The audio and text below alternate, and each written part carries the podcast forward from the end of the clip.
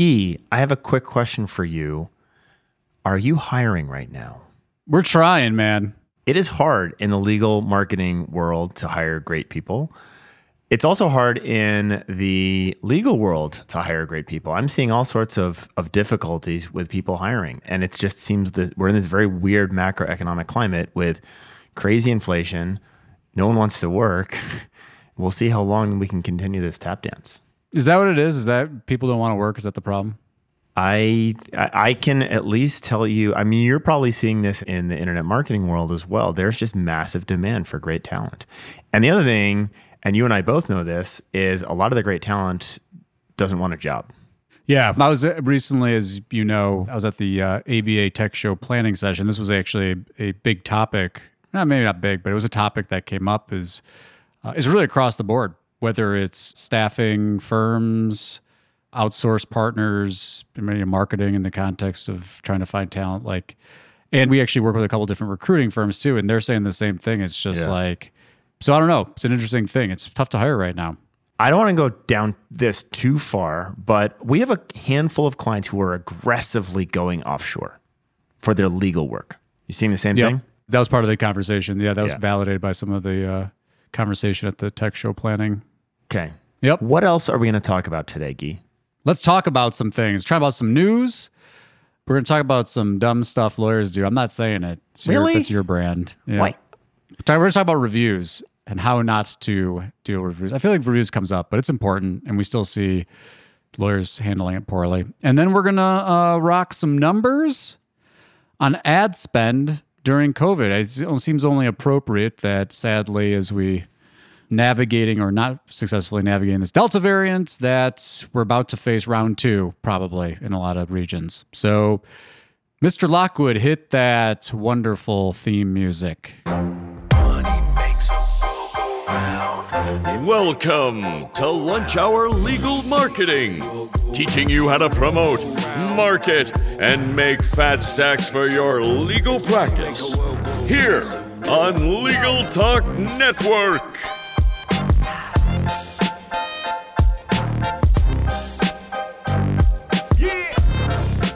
Welcome to Lunch Hour Legal Marketing. Before we get started, we wanted to thank our sponsors Alert Communications, Clio, and LawYaw. All right, let's do some news.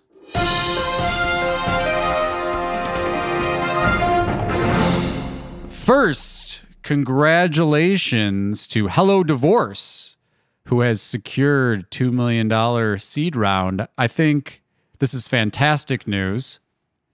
I'm very happy for their entire team. I think what they're doing over there is super cool. You know the interesting thing, Gyi? In our very last podcast, you and I both scoffed at the idea of venture capital being involved directly in a law firm. And yet, here we go, turn around. We were wrong. So let's swallow our scoff and applaud venture capital getting directly into a law firm. Really fascinating. And a law firm that's focused on affordable, meaningful legal counsel. Enabled through technology. Yeah, and I think the other thing for lawyers who are listening to this who are like, I don't care about VC investments in blah blah blah. This is also an example of a lawyer turned tech entrepreneur, right? Like I think we're going to see more of this. So anyway, awesome. Great to see.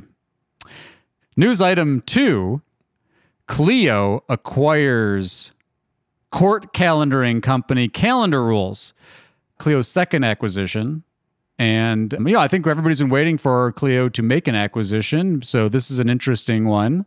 Makes sense in terms of trying to streamline the interfacing of lawyers and courts, right? That's kind of the, the game plan there. Finally, more in your cup of tea, Conrad, or cup of coffee. Did you drink tea, Conrad? I, you know what's strange? Because I'm not originally an American, I grew up on tea. tea. Earl Grey tea Oh, you grew up on in tea. China. Earl cups. Grey. There you go. Something new we learned about you. There you go. Uh, Google's search link spam update rolling out. What do we think about this? Are we Well- are we battening down the hatches like everybody? The sky's falling. Google update. I think the sky's possibly falling if you have been relying on poor links for a while. So I think there's a couple of things to note of this. One is they specifically, and, and this is semantics, but it's important semantics. They specifically said this is not a penalty. Right. However, Might feel like you- one. it, it will feel like one if they remove all of the value of a bunch of links that have been propping up your site over time. And so, whether they call it a penalty or we're no longer recognizing the value of those links, the net effect is the same. And so, this comes a little bit on the tails of the conversation around the scholarships being specifically called out and being specifically a concern for law firms. And so it's fascinating to me to see what will actually happen. I suspect, Gyi, the data that we have for our clients will show nothing and it'll be a big yawn. But it's very possible that some firms get hit hard. So it must be a slow news cycle. Slow news cycle. All right. Not much more to say about that. What else we got? So my favorite, and I'm not going to call it is dumb shit lawyers do. This is my. Right. This was like I think when we first talked about the podcast, this was like the one of the things that I really wanted to. Have We, you I say. think this was part of the conversation. Like, were we going to rebrand to this? to, to just this. Just this. I was listening to David Baker this morning, and they were talking about writing books. And I, I remember when I wrote my book, what a, a huge undertaking. Um, um, I didn't realize how hard it would be to actually write a good book. And I decided I would. Well, how about any- just a book? Yeah. Are you suggesting my book's just marginal? No, I'm not saying anything. I'm just asking you what you think. But I thought about if the only thing I would ever do if I were to write another book would be called Dumb Shit Lawyers Do, because there's lots of it. So, and this came out of the, through the ABA Journal, but it's been kind of widely covered. A lawyer reprimanded for responding to negative online reviews with embarrassing client information. So, Gyi, let's talk about this specific matter here. Who was reprimanded and why? So, a lawyer's client, unhappy client, went online and said, horrible attorney, very crooked attorney on a Google My Business listing. So, a review, right? Left a review on Google. And then the lawyer responded with the client's criminal record, name, and all other kind of stuff that violates ethics rules related to confidences and just practicing law in general. And so, you know, there he's facing a reprimand. What, I don't. I don't know what, What, to say. what can here, we say? What can we say? They don't teach about online rules during the professional ethics class, professional responsibility class in law school. I guess that's what we can say. But, you know, this one's particularly egregious. But constructively, you know, lawyers ask, you know, they see this stuff and they're like, well, what should we do? What can we say? And, you know, obviously, at the risk, our full disclaimer, you know, depends on the state you're in, probably. But Well, I mean, that's that's like the ethics answer, but on the marketing Right. answer, yeah, right. I, I think it looks to me like these people responded immediately. Right? Like, I'm so mad, I'm going to burn you to the ground, which is rarely a good place from which to respond to someone who's unhappy. Right. And, you know, I think that's the other thing that came out of this. You know, they, just for people that haven't read the story, uh, you can just search for lawyer gets reprimanded for responding to negative online review. I think it's in Oregon. But, you know, listing your client's criminal history in your Google response to your Google My Business review, just flat out not smart. Not even close.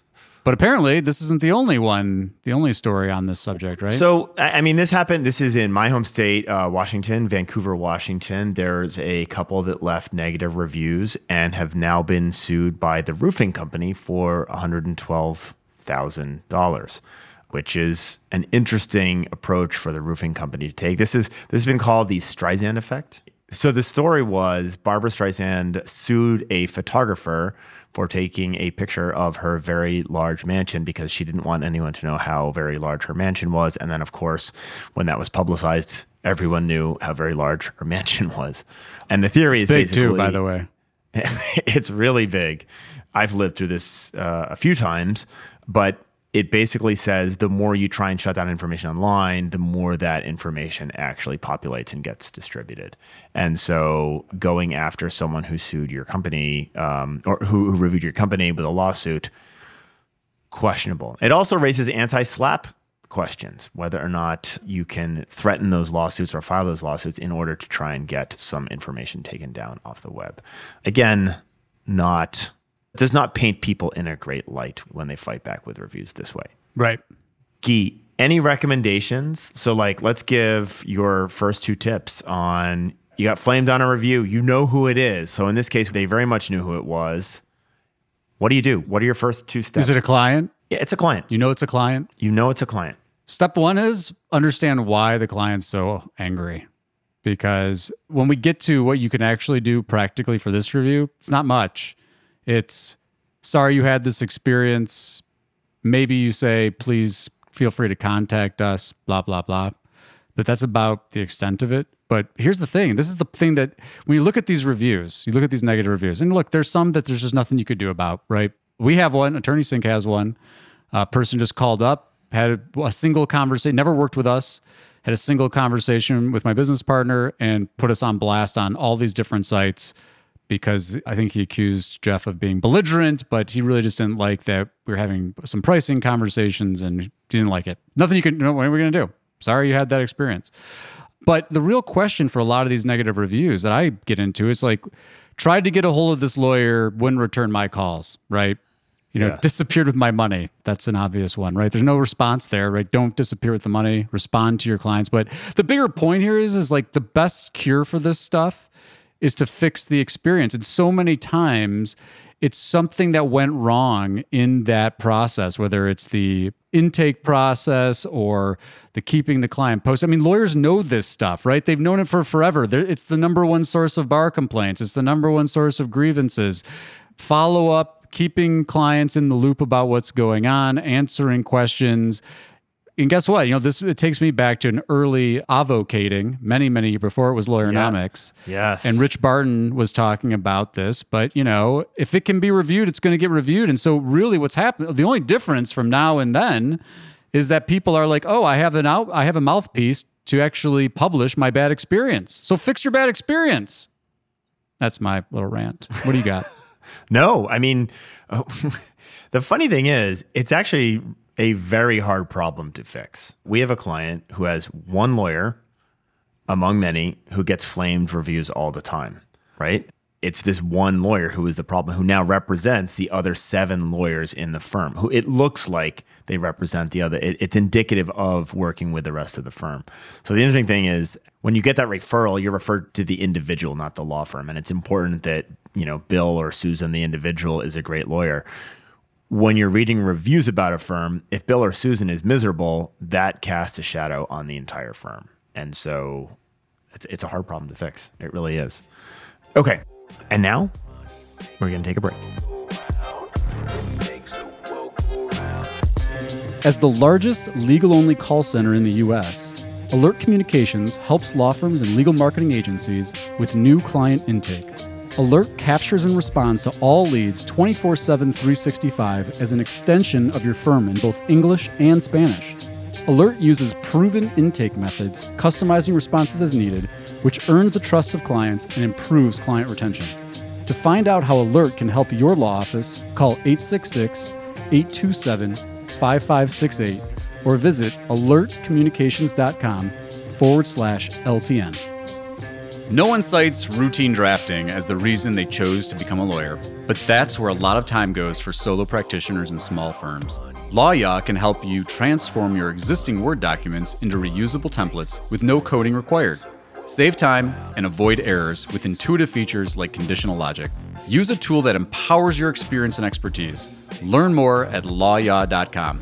That's L A W Y A W.com. And now it's time for the Legal Trends Report Minute, brought to you by our great friends at Clio.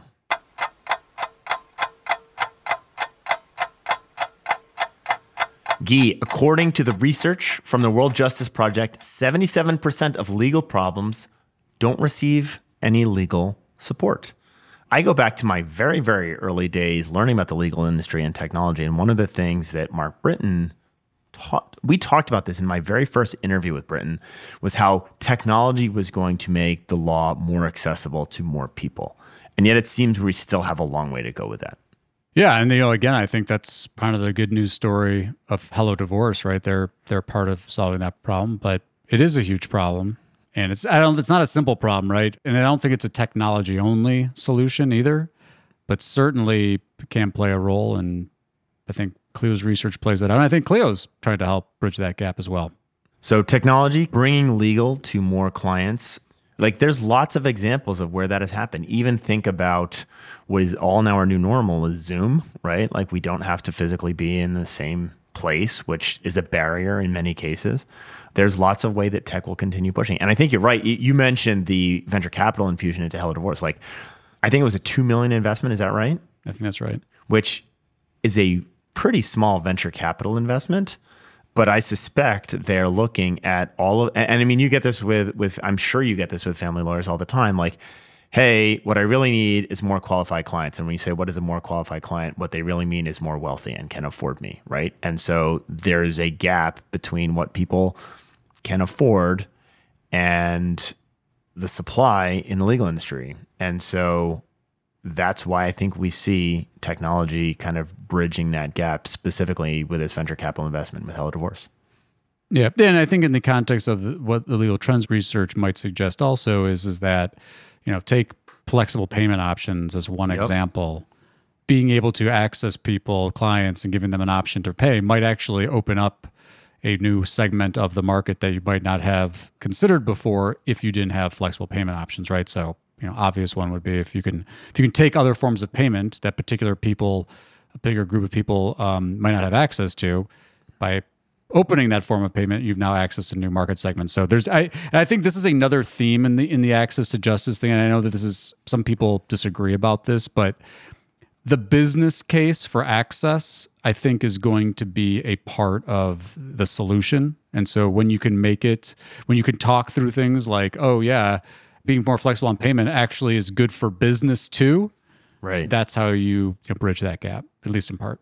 So, at, at, the risk of pitching something specific that I'm involved in, Justice for me is a is a firm that I've made an investment in that basically enables lawyers to get paid immediately on the credit of their clients. Right? It's in the same way that you would finance a car, you can finance your divorce, and it's making those payment options more open for people and that opens up not just a market for more lawyering but the legal industry to less do it yourselfers on the divorce side and so there's value there to be had. Okay we went down a little bit of a sidetrack but to learn more about these opportunities and much more for free download clio legal trend report at clio.com slash trends. That's clio spelled c-l-i-o do we still have to spell clio out? I know that's in the show notes here I think moving I think forward, do. we're we're gonna we're gonna not spell it next time and see if they pull their sponsorship. Ha! Let's talk numbers. So here's a number for you, Conrad. Hit me. Twelve percent. That is the percentage that digital ad spend grew in 2020 despite the pandemic. That is not just legal, that is overall, right? Yeah, that's big advertising spends. Okay. But, you know, again, just looking across some of these other numbers, 65% of marketers plan to grow current investments up 20% this year. And that's in TV ad spend on connected TV. So I think the the numbers here that we're talking about today are the impact of COVID with respect to advertising. And it, and it harkens back to a conversation we had really towards the outset of the pandemic, the first wave, maybe early ish waves of you know making the decision of is like you know what should I do? Right. I'm in a place where like numbers are going back up. You know, Fauci just the other day said he expects us to be at 100 between 100 and 200,000 new cases a day. And so we're kind of like deja vu on some of these conversations and decisions. Now, hopefully, from a business development standpoint at your firm, you've addressed a lot of the basics, right? A lot of the how do I deliver services online so I can stay open, so I don't have to shut off my advertising marketing altogether so that I can actually uh, still take payments online, a lot of technology things. I mean, it's been a year now, year and a half, almost coming up on two years. And so we're not going to talk about those basics, but let's talk about in the, you know, legal marketing show, let's talk about in the context of advertising how you think about these things and advise clients. Well, so, I mean, right now, I think every law firm, so I'm making one political, it's not even political. This is just a math assumption that we're going back to a, we're going to experience COVID again and the ramifications of COVID again. I'm making that assumption. If you disagree with me, well, we don't even have that conversation. But if you believe that is the case, I think what you should do is look back at what happened during the first wave and how some firms responded and how some firms didn't respond. I go back to a really fascinating study. Mike Ramsey, this is going to turn into a plug for Bedlam. So here's the plug for Bedlam. Mike Ramsey at the last Bedlam conference gave some data out regarding two different approaches to, and the data that he saw from his clients, two different approaches to dealing with COVID. One was to cut your budget, cut your advertising spend, like just preserve that cash with the assumption that nothing was going on and therefore why advertise. And the other was to continue to invest. And sometimes, and we had this with some of our clients, to reinvest in more marketing, right? Especially kind of that, that branded marketing. So, Mike's data was really, really fascinating. Mike showed that those people who were reliant on organic traffic and cut their advertising budget, those firms, on average, across lots of different firms, their leads were down 25%, which is kind of what you would expect. It's a bit of a no duh. You stop advertising and demand for legal services dries up. Yes, leads are going to be down. What was fascinating to me, what I did not see coming, Gyi, was that those firms that continued in their advertising, continued to buy traffic, while their overall website traffic was flat, their leads were actually up. So, what happened in these studies here is the cost of advertising dropped because people fell out of the market, and it is a supply and demand perfect market. And so, as people drop out of the market, prices decline. And Mike actually said that leads for those clients were up 20% during COVID. So his his takeaway on this was that during these times of concern and question and chaos, the firms that were in a position to continue to advertise actually really they didn't just survive, they were thriving. And I thought that was really fascinating. Right. Yeah, and I, I mean, look, I think this is like there. There's a HBR I think we've talked about this before, but you know, the classic study is is really more in the context of like an economic downturn, which you know I think it's fair to say that that's guaranteed to happen, but it did during the previous wave. People pull marketing. That's the first thing. Cut marketing, right? Where can we cut? We got to ride out this storm. We want to hoard cash so we can survive. And it turns out that most of the time that the ones that are, you know, taking advantage of that, we'll call it a frothy economic climate, they actually are able to win more market share. And part of it, I think, is there's a vacuum, right? Nature doesn't like the vacuum. So the firms that fill in that vacuum, they take market share. But I think that the other, you made this point, and I think that this is actually the real opportunity. It's not just about winning direct response leads during right. the vacuum. Exactly. That's right. part of it. But now the real vacuum is lack of brand voice. And so getting people to now be like, you're the person you become the lawyer that's building the awareness and developing nurturing those relationships and staying top of mind that's where the real opportunity is. There was an investment fund that is now closed has been closed for decades called Contrafund that came out from fidelity. And the whole premise of the Contrafund was we're betting against what everyone else thinks. And the don't it, pass line at the craps table. It it is you don't, you're not a craps player. I am not a i'm not a gambler. I you know no. Well, you are. You're an entrepreneur. Yeah, I gamble a lot more than with dice, right? Um, we, you know, the other thing that we said last last session that I really enjoyed: if you're not going to gamble on yourself, if you're not going to invest on yourself, go work for someone who will. That was a good gambling line. No, but so so the whole point of the Contrafund, and, and you guys know this from just basic investing, was like don't do what everyone else is thinking about. And they were deliberately looking for opportunities where everyone else thought it was a bad idea. And I love that perspective. And we're seeing this with the way lawyers responded to COVID. Most people jumped out. Save cash, preserve turtle, let's make sure we can ride it out. The ones who were who didn't, who took the contra approach to this, benefited from the changes in supply and demand and they killed it That was Mike's perspective, and, and we've just seen it. You can look at, I mean, any investor. thing about the housing market right now. Who wants to jump into the housing market right now, right? As an investment, this is at the worst time to do that, despite the fact that everyone is experiencing gains right now. Buying a house today as an investment, terrible idea. Wait till everyone else is out of the market, and then it looks much more attractive. Yeah, I think some of the other just uh, kind of wrap this point up on some of these numbers. And again, this is I think this is from an IAB Internet Advertising Bureau report. Social media ad revenues make up 30% of all internet ad revenue all the time. I think there's another story in there. And I know this this might be a future conversation for us because I know you have thoughts and feels on the social media really more on the social media marketers themselves than actual social media as a platform. Well- uh, but it's growing. I mean, it's growing. Video up 20% year over year. Video ads up 20%. That's another area. So I think for a lawyer who listens to the show and is like wants some, you know, try to give something tactical here. If you don't have a, a budget for paid social and you don't have a budget for video, those would be things I might be thinking about now or, or at least looking into as you're through Q3 and into Q4 if you're starting to do some planning for 2022. This is where people's attention is. People are online and it's social and video are the fastest growers. And you said something really key here, and I want I want to hammer this point home. There's a big difference between social media and advertising on social media, right? And I don't know why, but lawyers seem to not be able to see this. So you may not want to shoot TikTok videos behind your leather bound books, in front of your leather bound books, which by and large, I would support you not doing that, with few exceptions. Unless you can really dance. Pizza Man dance. Oh boy. No, but my point is that doesn't mean that you can't be on TikTok, right? Like, and so there's a huge difference. And I don't know why people don't understand this. There's a huge difference between social media and advertising on social media. And what Gyi and I are talking about right now is advertising on social media, not your own TikTok channel.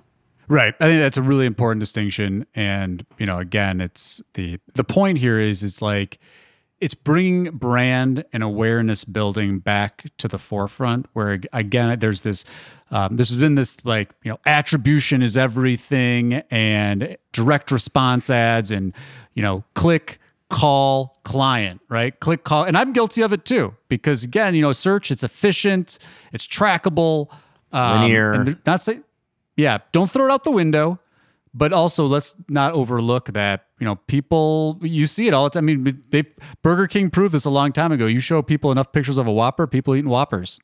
Ad consumption works. For the Whopper, it was 27 images of a Whopper increase your likelihood to eat a Whopper. It's just mind boggling to me. Just it just think about what it takes like 27 impressions. It's not that much. Right. It's not that much. And and again, that those impressions a lot more affordable than clicks for like mesothelioma lawyer. Something to think about. something to think about. So while you're thinking about that over the next two weeks, waiting for the next install of the Gyi and Conrad show, it's been great having you guys again, as always. If you would like to leave us a review, we heartily endorse it. If you'd like to flame us, do that privately, but send those. We can't send- respond negatively to podcast reviews anyway. So we we will not sue you if you send us a negative review for the well, podcast. depend, I wouldn't. say- I'm not saying that. You're not. all right, all right. Gyi will Depends come after say. you. Depends on what they say. All right. So, with that, thank you guys very much for joining us for another episode of Lunch Hour Legal Marketing. And we will catch you again in two weeks.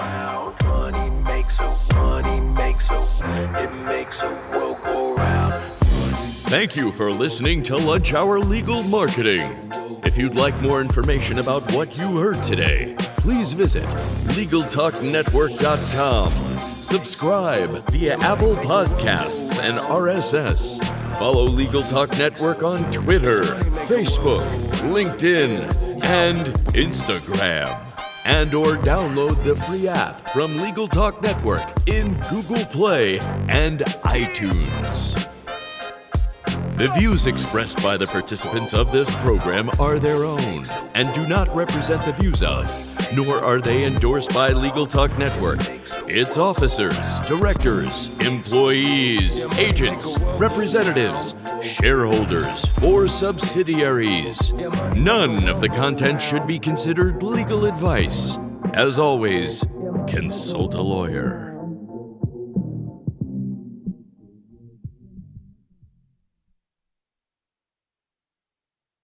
If you're a lawyer running a solo or small firm and you're looking for other lawyers to talk through issues you're currently facing in your practice, join the Unbillable Hours Community Roundtable, a free virtual event on the third Thursday of every month.